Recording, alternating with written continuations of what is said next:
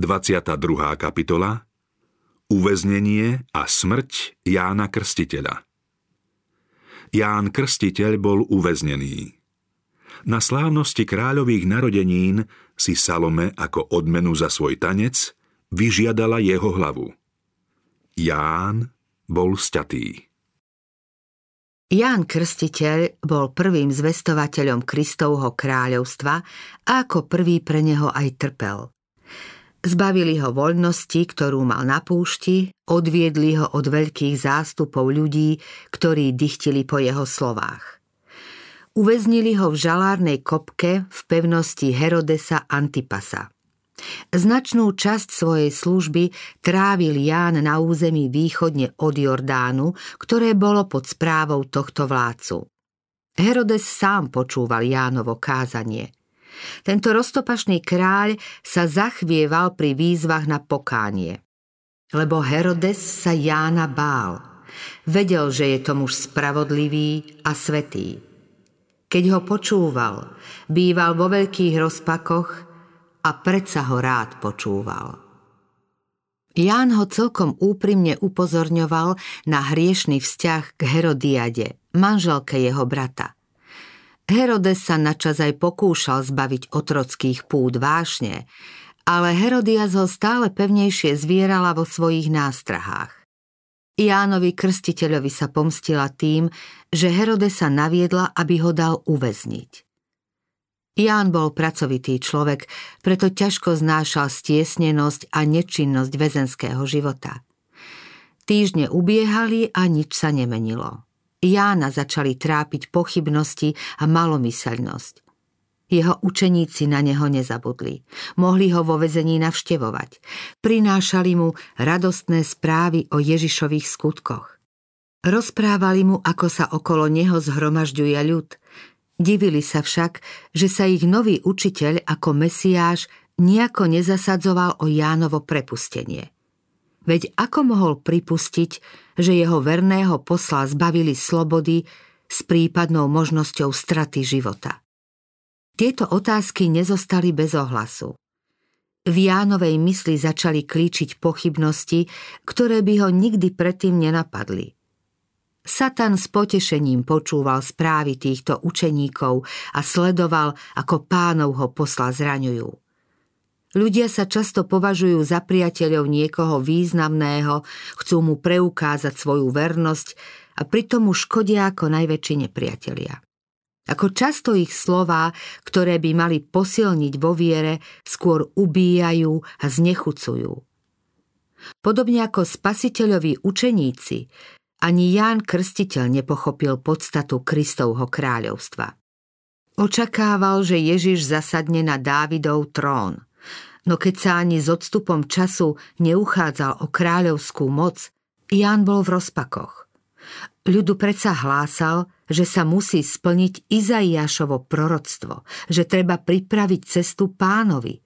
Vrchy a kopce treba znížiť, pokrivené cesty vyrovnať a hrboľaté uhladiť. Očakával, že výšiny ľudskej pýchy a moci budú zvrhnuté. Na Mesiáša upozorňoval ako na muža s vejačkou v ruke, ktorý dôkladne vyčistí humno, pšenicu zhromaždí do svojej stodoly a plevy spáli v neuhasiteľnom ohni. Podobne ako kedysi prorok Eliáš, v duchu a moci, ktorého sám k Izraelovi prišiel, očakával, že pán sa zjaví ako boh, ktorý odpovie ohňom – Ján neohrozene plnil svoje poslanie. Odsudzoval neprávosti ľudí vznešených i ponížených. Odvážil sa otvorene karhať hriechy kráľa Herodesa. Nebal sa o svoj život. Dôsledne splnil zverené poslanie. Teraz vo vezení očakával leva z júdovho pokolenia, ktorý zrazí píchu utláčateľa a vyslobodí biedného a toho, kto k nemu volá o pomoc. Zdalo sa však, že Ježiš je spokojný s tým, že okolo seba zhromažďuje učeníkov. Ako by mu stačilo, že uzdravuje a učí ľud. Jedával pri stole publikánov, zatiaľ čo rímske jarmo dennodenne ťažšie doliehalo na Izrael, Kráľ Herodes so svojou hanebnou kurtizánou bezmedzne hýril a krik zúbožených a trpiacich vystupoval k nebu. Ján vo vezení Prorokovi púšte to všetko pripadalo ako nepochopiteľné tajomstvo. Mal chvíle, keď mu démonské našepkávanie trápilo ducha a tiesnil ho pocit neznesiteľnej úzkosti. Je možné, že by dlho očakávaný vysloboditeľ dosiaľ nebol prišiel? Čo potom znamená posolstvo, ktoré zvestoval? Ján pocitoval trpké sklamanie nad výsledkami svojho poslania. Očakával, že Božie posolstvo bude mať ten istý účinok, ako keď sa za Joziáša a Ezdráša čítal zákon a že dôjde k hlbokému pokániu a návratu k hospodinovi. Úspechu tohto poslania zasvetil celý život. Malo to byť nadarmo? Jána znepokojovalo, že z lásky k nemu jeho učeníci prechovávajú nedôveru voči Ježišovi. Zbytočne im teda pomáhal? Spreneveril sa a zda svojmu poslaniu, že už ďalej nemôže pracovať? Ak už zasľúbený vysloboditeľ prišiel a Ján verne splnil svoje poslanie, nemohol už Ježiš zvrhnúť utláčateľa a svojho posla vyslobodiť? Ján Krstiteľ sa však nevzdal viery v Krista. Spomienka na hlas z neba a zostupujúcu holubicu Ježišova nepoškvrnená čistota, moc Ducha Svetého, ktorá prenikla Jána, keď prišiel k Spasiteľovi a predpovede prorockých spisov. To všetko svedčilo, že tým zasľúbeným je Ježiš z Nazareta.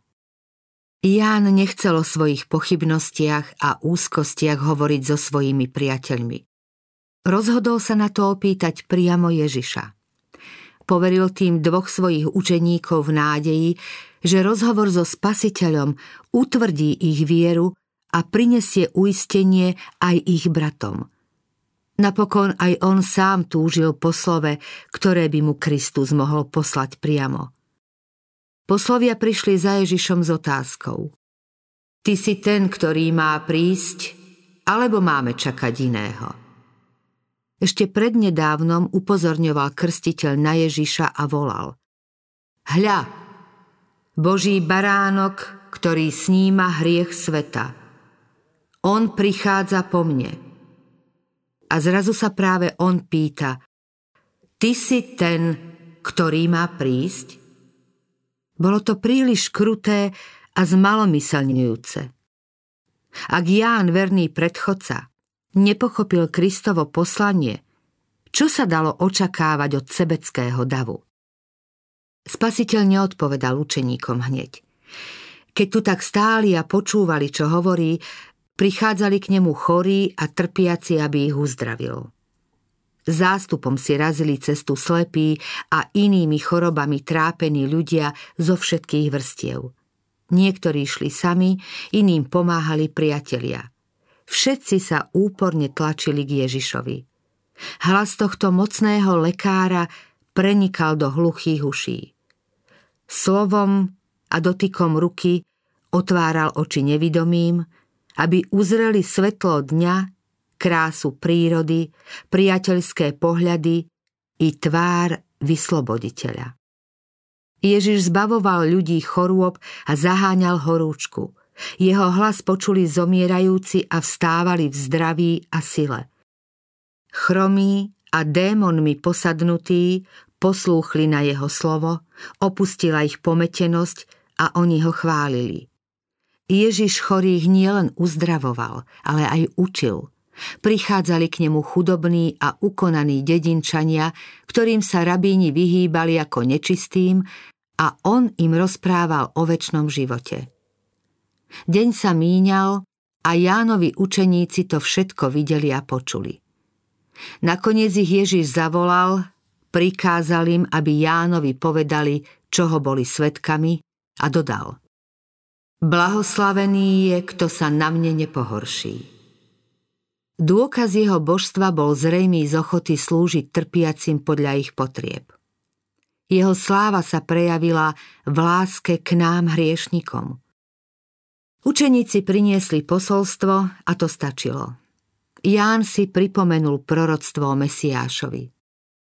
Duch hospodina, pána, spočíva na mne, pretože hospodin ma pomazal. Poslal ma biedným hlásať radostnú zväzť, zaviazať rany tým, ktorí sú skrúšeného srdca, vyhlásiť zajatým prepustenie na slobodu, uväzneným otvorenie žalára, vyhlásiť milostivý rok hospodinov. Kristove skutky nielen potvrdzovali, že je Mesiáš, ale naznačovali, akým spôsobom svoje kráľovstvo zriadí. Ján smel pochopiť tú istú pravdu, ktorú poznal Eliáš na púšti, keď pozoroval obrovský drsný výchor, ktorý rozrážal vrchy a drvil bralá pred hospodinom. Hospodin však nebol vo výchre. Po výchre nastalo zemetrasenie, ale ani v zemetrasení nebol hospodin. Po zemetrasení oheň a po ohni oslovil Boh proroka tichým šelestom. Takto mal Ježiš konať svoje dielo. Nie rinčaním zbraní či rúcaním trónov a kráľovstiev, ale oslovením ľudského srdca životom plným milosrdenstva a sebaobetovania. Zásada krstiteľovho sebaobetavého života bola zásadou Mesiášovho kráľovstva. Ján vedel, ako cudzo to všetko pripadalo predstavám a nádejam izraelských vodcov. To, čo pre neho bolo presvedčivým dôkazom Kristovho božstva, im nehovorilo nič. Oni očakávali Mesiáša, aký zasľúbený nebol. Ján videl, že spasiteľovo poslanie v nich prebudí len nenávisť a odsúdenie. On, predchodca, pil len z kalicha, ktorý Kristus bude musieť sám dopiť do dna. Ježiš sa priznal k Jánovi Krstiteľovi. Spasiteľové slová, blahoslavený je, kto sa na mne nepohorší, boli ohľaduplným napomenutím Jána. Neboli bezvýznamné. Teraz už lepšie chápal podstatu Kristovho poslania. Úplne sa odovzdal Bohu na život a na smrť. Chcel čo najlepšie slúžiť dielu, ktoré miloval. Po odchode poslov Ježiš rozprával ľudu o Jánovi. Spasiteľovo srdce spolu cítilo s verným svetkom, ktorý bol teraz v Herodesovom žalári umlčaný. Nechcel, aby ste ľudia mysleli, že Boh na Jána zabudol, alebo že jeho viera v súžení ochabla. Povedal, čo ste vyšli na púšť vidieť? Trstinu zmietanú vetrom? Dlhé rákosie, čo rástlo okolo Jordánu a každým závanom vetra sa ohýbalo, výstižne predstavovalo rabínov, ktorí chceli kritizovať a súdiť poslanie Jána Krstiteľa. Kymácali sa sem i tam podľa toho, ako sa menila verejná mienka. Nechceli sa pokoriť a prijať krstiteľovo prenikavé posolstvo. Z bázne pred ľudom sa však neodvažovali jeho dielu otvorene odporovať. Boží posol však nebol zbabelý. Zástupy, čo sa zhromaždili okolo Krista, boli svetkami Jánovho úsilia. Počuli, ako odvážne odsudzoval hriech. Rovnako otvorene sa obracal na samospravodlivých farizejov, kňazských saducejov, na kráľa Herodesa a jeho dvor, na kniežatá vojakov, publikánov i dedinčanov. Nebol rozochvenou trstinou, ktorá sa zmieta vo vetroch ľudskej pýchy a predsudkov. Vo vezení bol rovnako verný Bohu a rovnako horlil pre spravodlivosť, ako keď na púšti zvestoval Božie posolstvo vo svojej vernosti zásadám bol neochvejný. Ježiš pokračoval. Alebo čo ste vyšli vidieť? Človeka oblečeného do jemných šiat? Veď tí, čo sa skvostne obliekajú a žijú v rozkošiach, bývajú v kráľovských domoch. Jánovým poslaním bolo karhať hriechy a neprávosti svojej doby. Jeho jednoduchý odev i seba zapieravý život sa zhodovali s jeho poslaním. Drahé šaty a prepich tohto života nie sú údelom Božích služobníkov. Náležia tým, čo sú v kráľovských palácoch, vládcom tohto sveta, ktorým patria ako znak ich moci a bohatstva. Ježiš chcel obrátiť pozornosť na rozdiel medzi Jánovým oblečením a odevom kňazov a zákonníkov. Tí nosili prepichové rúcha a drahé ozdoby, holdovali pompéznosti a chceli oslňovať ľud, aby získali čo najväčšiu úctu. Viac im šlo o obdiv u ľudí, ako o čistotu srdca, ktorá sa páči Bohu. Tým dokazovali, že ich vernosť nepatrí Bohu, ale kráľovstvu tohto sveta. Ježiš povedal, teda čo ste vyšli vidieť? Proroka? Áno, hovorím vám, viac ako proroka, lebo to o ňom je napísané. Hľa, posielam svojho posla pred tvojou tvárou a on pripraví cestu pred tebou. Hovorím vám, medzi tými, čo sa narodili zo ženy, nie je nik väčší ako Ján. Pred Jánovým narodením aniel oznámil Zachariášovi. On bude veľkým pred pánom. Čo je skutočná veľkosť v nebeskom zmysle?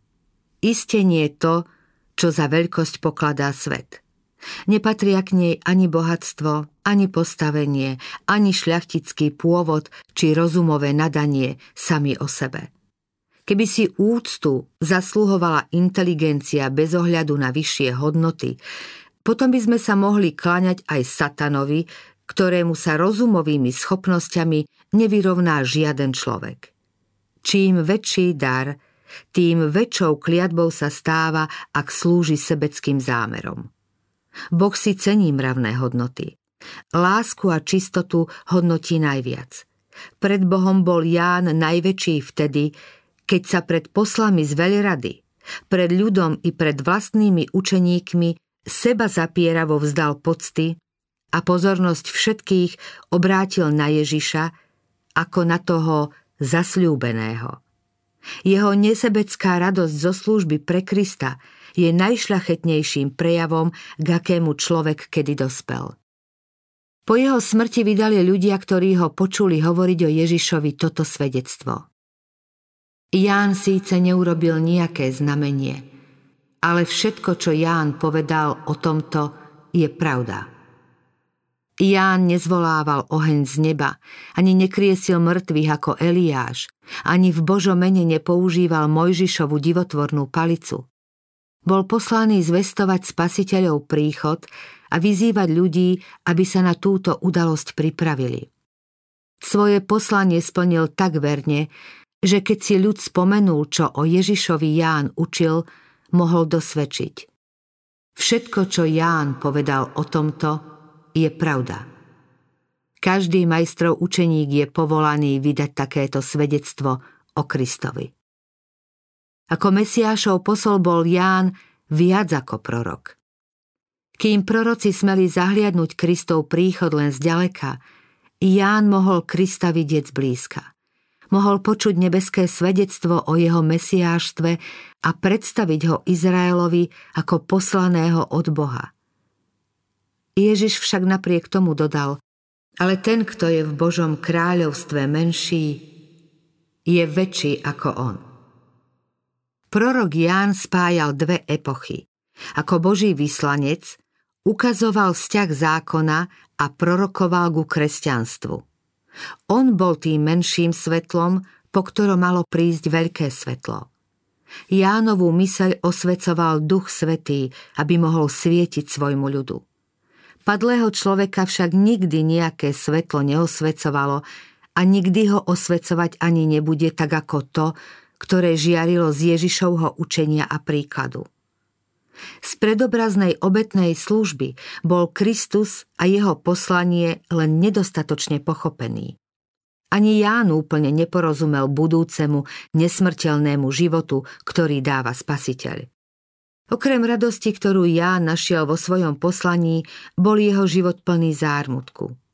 Jeho hlas mimo púšte nebolo takmer nikde počuť. Údelom mu bola osamelosť. Nemohol ani len vidieť výsledky svojho úsilia. Nemal možnosť byť s Kristom a pozorovať prejavy Božej moci sprevádzanej veľkým svetlom. Nevidel, ako sa slepým vracal zrak, chorým zdravie a mŕtvým život. Nemohol byť svetkom svetla, ktoré vyžarovalo z každého Kristovho slova a slávou obklopuje prorocké zasľúbenia. Najmenší učeník, ktorý videl Kristove mocné činy a počul jeho slová, bol na tom lepšie ako Ján Krstiteľ a preto mohol byť väčší než on. Veľké zástupy tých, čo počúvali Jánovo kázanie, rozniesli zväzť o ňom po celom kraji. Všetci sa hlboko zaujímali o výsledok jeho uväznenia. Počítalo sa však, že jeho čistý život a priaznivo naklonená verejnosť nepripustia, aby sa mu stalo niečo zlé. Jánova smrť Herodes pokladal Jána za Božieho proroka a všemožne sa snažil vyslobodiť ho. Odkládal však svoj zámer zo strachu pred Herodiadou. Herodias vedela, že priamou cestou Herodesov súhlas na usmrtenie Jána nikdy nedostane. Preto sa rozhodla dosiahnuť svoj cieľ ľsťou.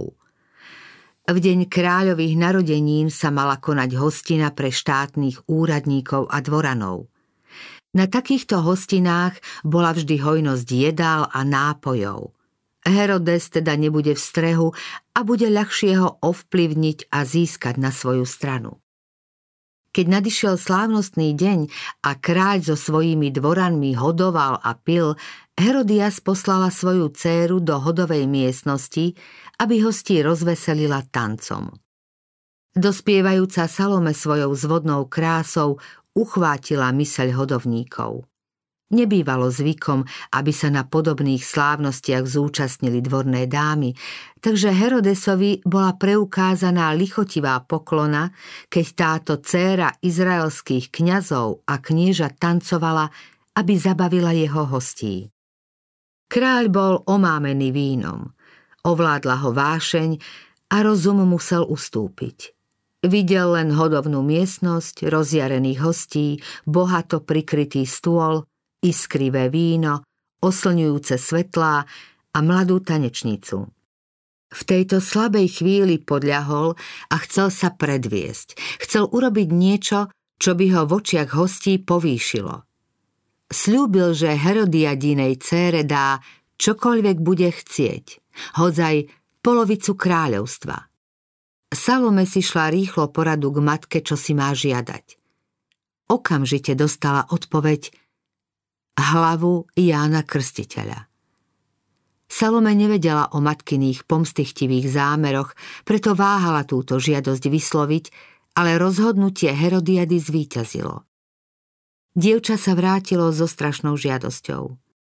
Chcem, aby si mi hneď dal na mise hlavu Jána Krstiteľa. Herode sa zdesil a bol zmetený. Hýrenie sa skončilo a všade zavládlo nepríjemné ticho.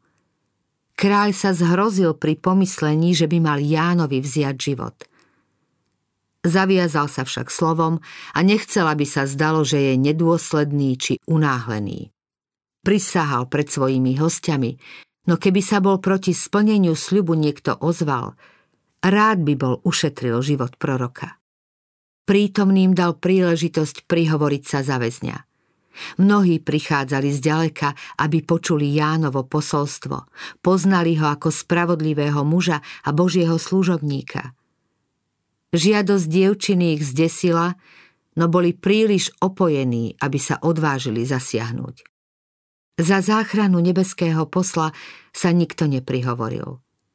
Títo ľudia zastávali vysoké postavenie v národe a spočívala na nich veľká zodpovednosť. Predsa však podľahli hodovaniu a pitiu až do otupenia zmyslov. V hlavách im znela zmyselná hudba a víril tanec. Svedomie však spalo. Svojim mlčaním vyniesli rozsudok smrti nad Božím prorokom, aby urobili zadosť pomstychtivosti zhýralej ženy. Herodes márne čakal, že ho niekto zbaví sľubu, ktorý dal. Aj keď váhavo nakoniec rozkaz popraviť proroka predsa len vydal. Jánovu hlavu o chvíľu priniesli pred kráľa a jeho hostí. Navždy zmlkli ústa, ktoré odvážne varovali Herodesa, aby cestu hriechu opustil. Už nikdy sa nemal ozvať hlas, ktorý vyzýval ľudí k pokániu. Hodovanie jednej noci stálo život jedného z najväčších prorokov. Ako často pre svoju nestriedmosť obetovali nevinný život iných tí, čo mali byť strážcami spravodlivosti. Kto priklada omamnú čašu k ústam, robí sa sám zodpovedným za všetku nespravodlivosť, ktorej sa môže dopustiť pod vplyvom opojnej sily – Otupenie zmyslov mu bráni pokojne usudzovať a jasne rozpoznať medzi spravodlivosťou a neprávosťou. Umožňuje prístup satanovi a stáva sa pomocníkom pri útlaku a záhube nevinného. Víno je posmievačom a opojný nápoj krikľúňom. Nezmúdrie nik, kto sa od nich tacká. Tak býva právo zatisnuté a ten, kto odstupuje od zlého, býva olúpený.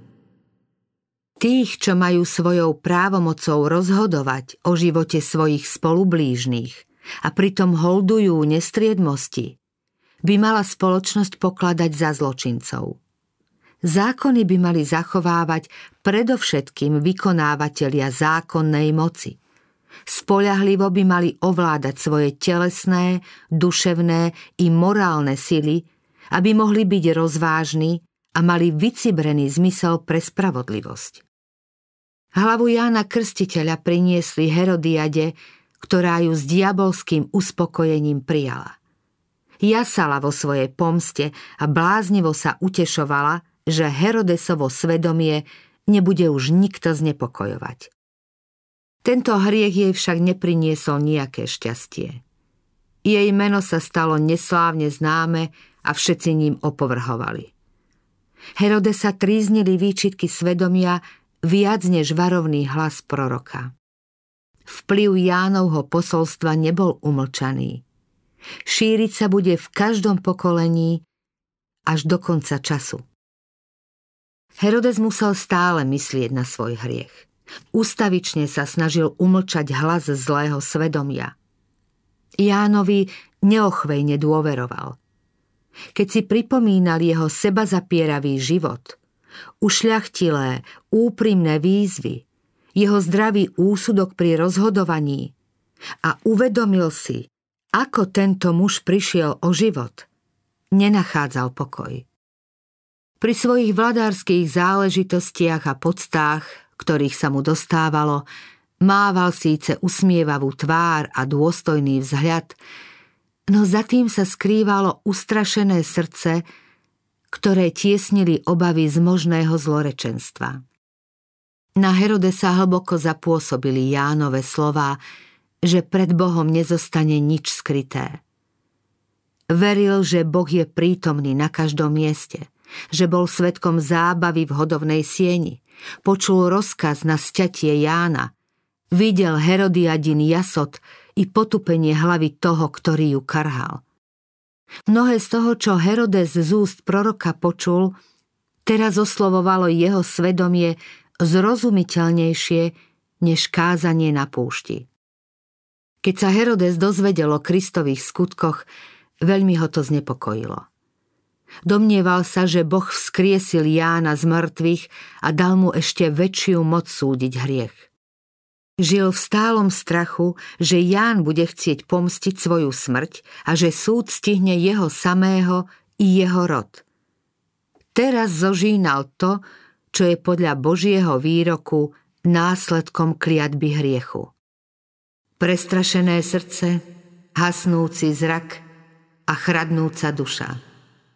Tvoj život pred tebou bude vysieť na vlásku a budeš sa ľakať v noci i vodne a nebudeš si istý ani svojím životom. Ráno budeš vravieť, keby už bol večer.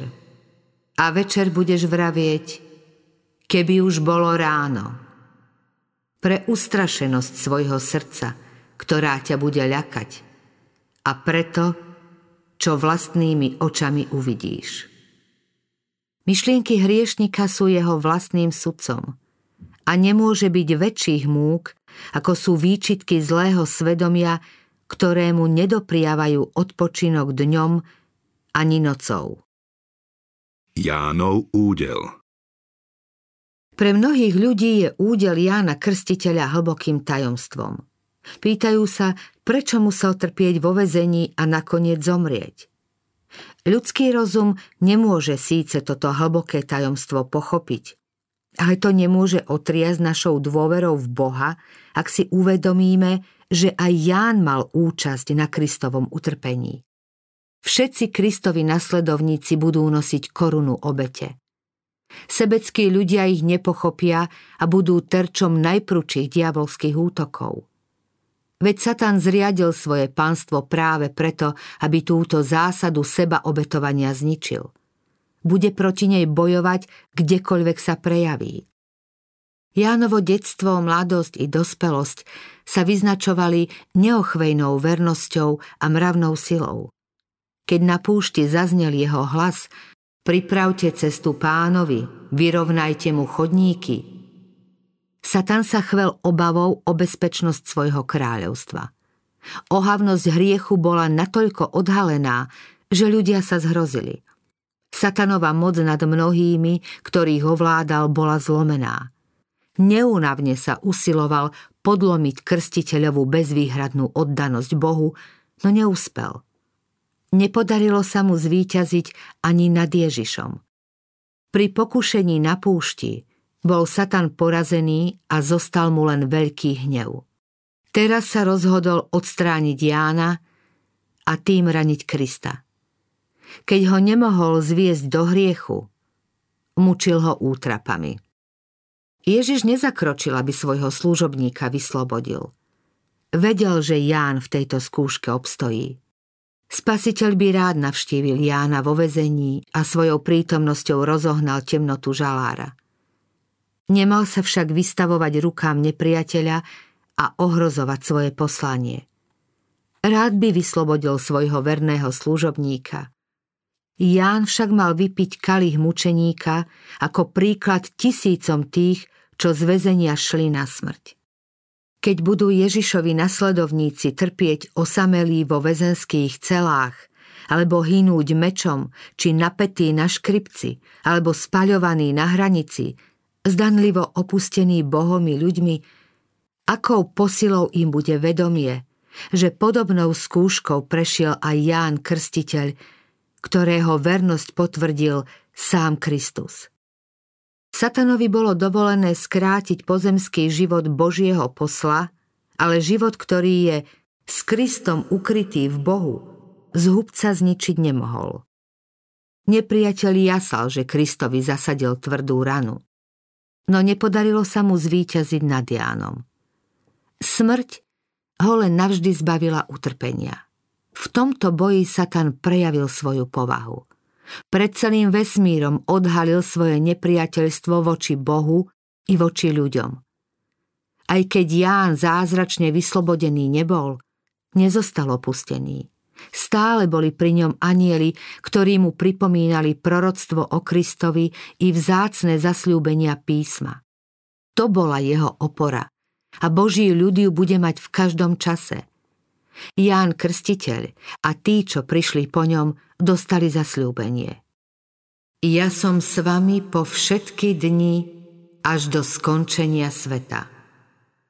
Boh nikdy nevedie svoje deti inak, než ako by sa sami dali viesť, keby smeli vidieť koniec od začiatku a mohli pochopiť slávny zámer, ktorý ako Boží spolupracovníci plnia. Ani Enoch, ktorý bol vzatý do neba, ani Eliáš, pre ktorého prišiel ohnivý voz, neboli väčší ani viac poctení ako Ján Krstiteľ, ktorý o samote zahynul vo vezení. Veď vy ste dostali milosť nielen v Krista veriť, ale aj trpieť pre Neho.